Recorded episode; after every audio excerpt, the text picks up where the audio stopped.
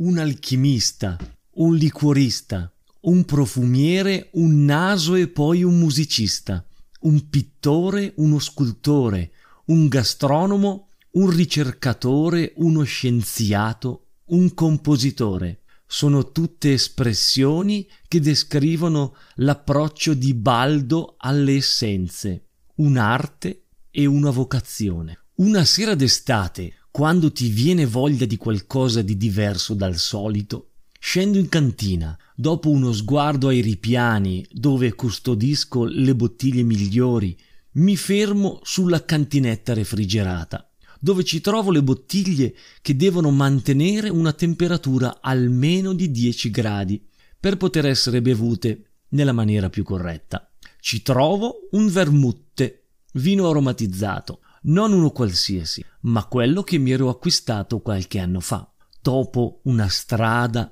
che dal mare incomincia a salire attraverso boschi, curve e declivi improvvisi, arrivo alla tenuta Saiano, in località Montebello di Torriana, sulle colline della Valmarecchia a Rimini, dove rischi di perderti nei 60 ettari di campagna che la compongono. L'atmosfera è quella che ti aspetti da un posto del genere. Sembra che il tempo si sia fermato fra alberi, erba verdissima, una costruzione in pietra e coppi con uno stile curato e nell'insieme armonico.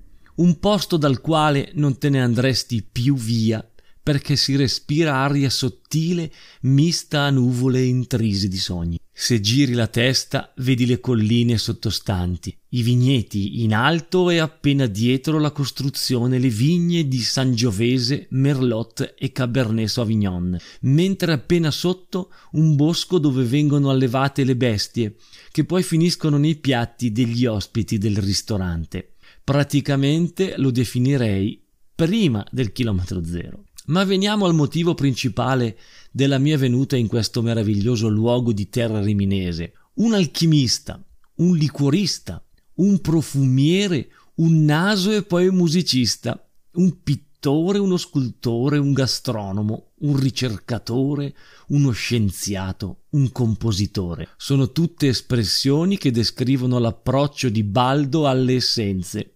un'arte e una vocazione. Lui, Baldo Baldinini, alla tenuta Saiano ha creato l'olfattorio, un laboratorio di profumi, dove solitamente di notte assembla le essenze e le trasforma in veri e propri capolavori del bere per i palati più esigenti e sensibili, ai quali, come al sottoscritto, piace farsi viziare e sorseggiare come se fosse l'ultimo. Dopo aver assaggiato la produzione intera, mi soffermo su quel vermouth che è stato dedicato al pittore riminese De Moss, profumi e sapori che si rincorrono dall'impatto potente, persistenza in bocca e al naso, ma anche nel bicchiere quando resta vuoto. Baldo dà il meglio di se stesso. Assenzio, rabarbaro e cannella ma si potrebbe continuare all'infinito fino allo svenimento, che è poi la sensazione che ti dà questa bottiglia, rara e preziosa, da centellinare e condividere con i migliori amici. Anche l'arrangiato merita una menzione.